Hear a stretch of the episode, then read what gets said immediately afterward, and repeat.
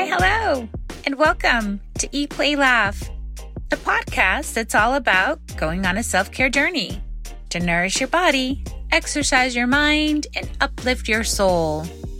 I'm your host, Debbie Messenger, your self care guide and guru.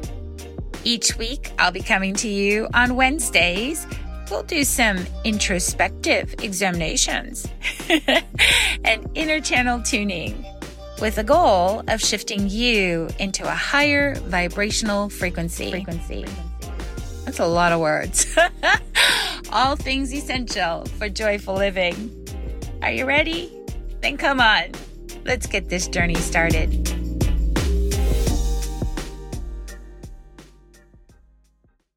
Hello, hello, friends, and welcome back to Eat, Play, Laugh the podcast It's all about taking care of your bodies, minds, and souls so we can live a joyful life. In our previous episode, we dove deep into discussion about the physical aspects of our being, dissecting the importance of treating our bodies like temples. That's metaphoric for understanding the depth of the consequences for not taking care of our bodies. If you haven't had a chance to listen to it, or to listen to the My Body, My Temple episode, please give it a listen.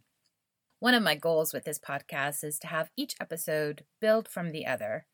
And this week, we're going to introduce another essential key to living a joyful, joy-filled life, and that's play. This is one of my favorite topics. Play embodies all three human aspects of body, mind, and soul.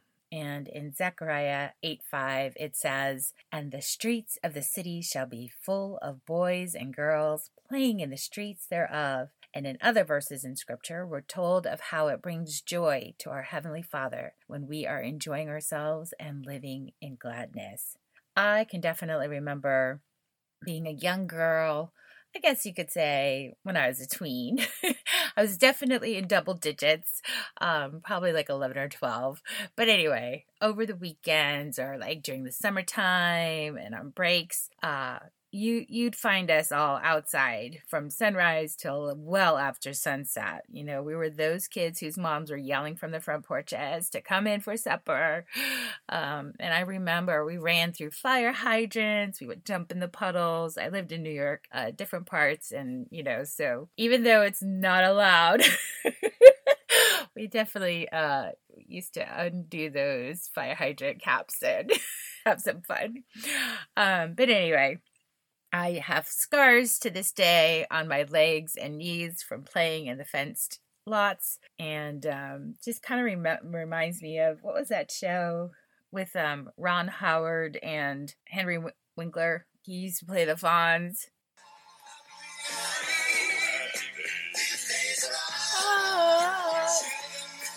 Oh, happy days.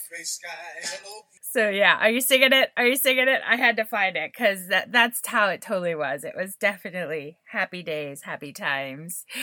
Um, and those were the days, you know, the days when recess was an hour long and we had monkey bars and obstacle courses, jump ropes, balls, and all kinds of play toys and games. It was a time of dodgeball, steal the bacon, and kick the can. Millennials are probably saying, What the heck is she talking about kicking cans for? You'll just have to to Google it. It was a time where, and I'm probably going to ruffle some feathers with this comment, but, you know, trophies were actually for winning and not just showing up. It was a time where we lost ourselves in a world of pure imagination. Yeah, I went there. I'm quoting Willy Wonka. now, I'm a Northeast girl. I lived, like I said, in New York. So we had basements in our homes over there. I'm in Florida now. No basements in these parts. But anyway, my sister and I, oh my gosh, we used to go down to the basement and we would totally lose ourselves in imaginary play for hours. It was the best. I mean, we used to do like perform ballets, uh, I don't know. We we would play store. We were journalists because my dad had this old fashioned typewriter. It was so cool, and um, like he had all this like accounting equipment. It was funny, like old adding machines and stuff like that. It was just amazing. You know, his little workshop area that you know weren't supposed to be in, but we were in anyway. Yeah, it was so cool. But these t- these times have changed, and uh, I feel like maybe you'll agree or disagree, I don't know, but I feel like we've become more sedentary. And I think that the more technology, and please hear my heart on this, I love technology. Obviously, I'm using it for this platform. So, this is not by any means like a put down of technology. I'm just saying that because of technology, we've become so sedentary. Our life is so much easier that we don't need to necessarily do things anymore or move around like we used to. And so, in a way, it's a little bit of a hindrance, I think, for our children today and even ourselves.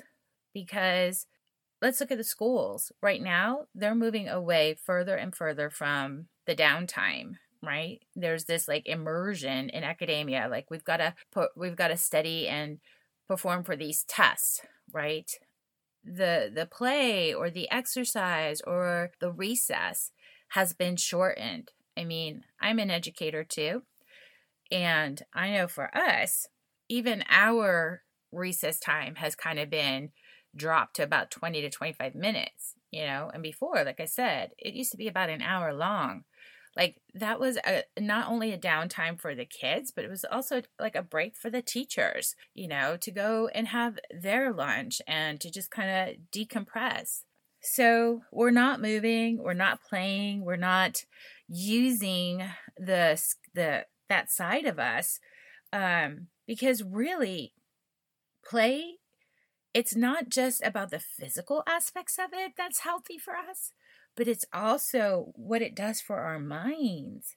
As a primary educator, licensed to teach um, kindergarten through third grade, have taught first grade and kindergarten both. Um, and then I teach art for second and third as well, and subbed in classes and stuff for for the second and third grades.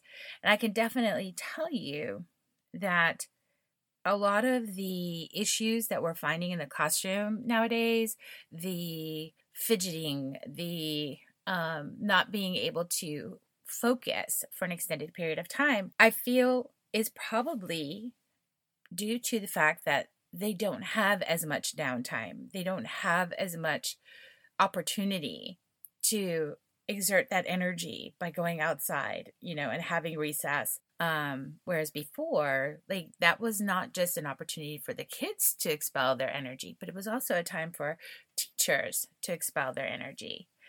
And um, so I just feel that there are so many benefits and i don't think that that we realize the benefits of it so besides lighting up our brain's prefrontal cortex yeah this is the geeky science coming out of me um, unrestricted play, that play that's actually playful and unregulated or adult led, that's the kind of play that we need. And um and and not just for little kids. Like I'm talking little kids, teenagers, young adults and older, middle-aged, older adults. We still need to be playful friends. It is essential to becoming healthier and to living that more joyful life.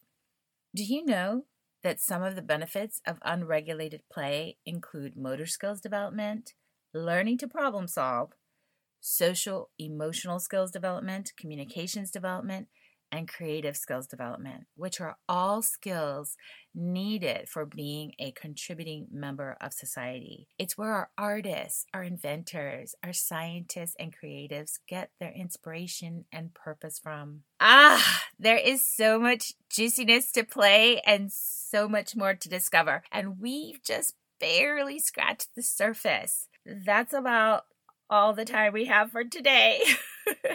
so I'm going to wrap it up by saying this. I think that as we grow up, either because somehow it stops being cool or we get so in- inundated with responsibilities, we forget to keep playing and seeking joy. And that, my friends, is no bueno. It's not good. There's more to discuss on this for sure. And I definitely want to hear from you. What do you want to know about play? I am hoping to be able to bring on some guests to help us unpack this even more. And I want to reach out to friends and experts that are going to be relevant to our discussions. Please let me know, comment, uh, send me a message. I want to know what are you interested in knowing about play? And for my parent listeners, I have a short tip sheet about the benefits of play and a gentle reminder for you to remember to encourage and allow your children to play because it starts when we're little, right? We've got to allow them to use their imaginations. Um, you'll find a link for that in the descriptions, and I promise you, if you'll give yourself the gift of 20 to 30 minutes of pure, unadulterated play every day, you will find yourself a healthier, happier, heart filled you. I pray you'll join me again next Wednesday as we get introduced to another essential key to joyful living, and that's going to be humor, aka laughter. As always, my time with you is fantastically fulfilling and fun. Bye for now, friends. Until next week. Thank you so much for choosing to listen to Eat, Play, Laugh. With a plethora of self care podcasts available, it brings me so much joy that you chose mine and give yourself a pat on the back, friend. You've done your self care for today. Need additional support? Head on over to Joyful Living. It's our Facebook support group. There you'll find additional self care tips and the most encouraging community of like minded self care seekers. Feeling generous? Then please rate, review, and share this podcast with your friends and family. I really want to hear about your progress. So be sure to leave a comment and tell me about your journey. If there's a specific self care topic that you'd like me to cover, then also feel free to direct message me at Four Messengers on Instagram. That's the number four, M E S S E N G R S. Oh, and to catch me live on Thursdays or request to join the conversation, be sure to hit that heart and blue follow button. All right, friends, bye for now.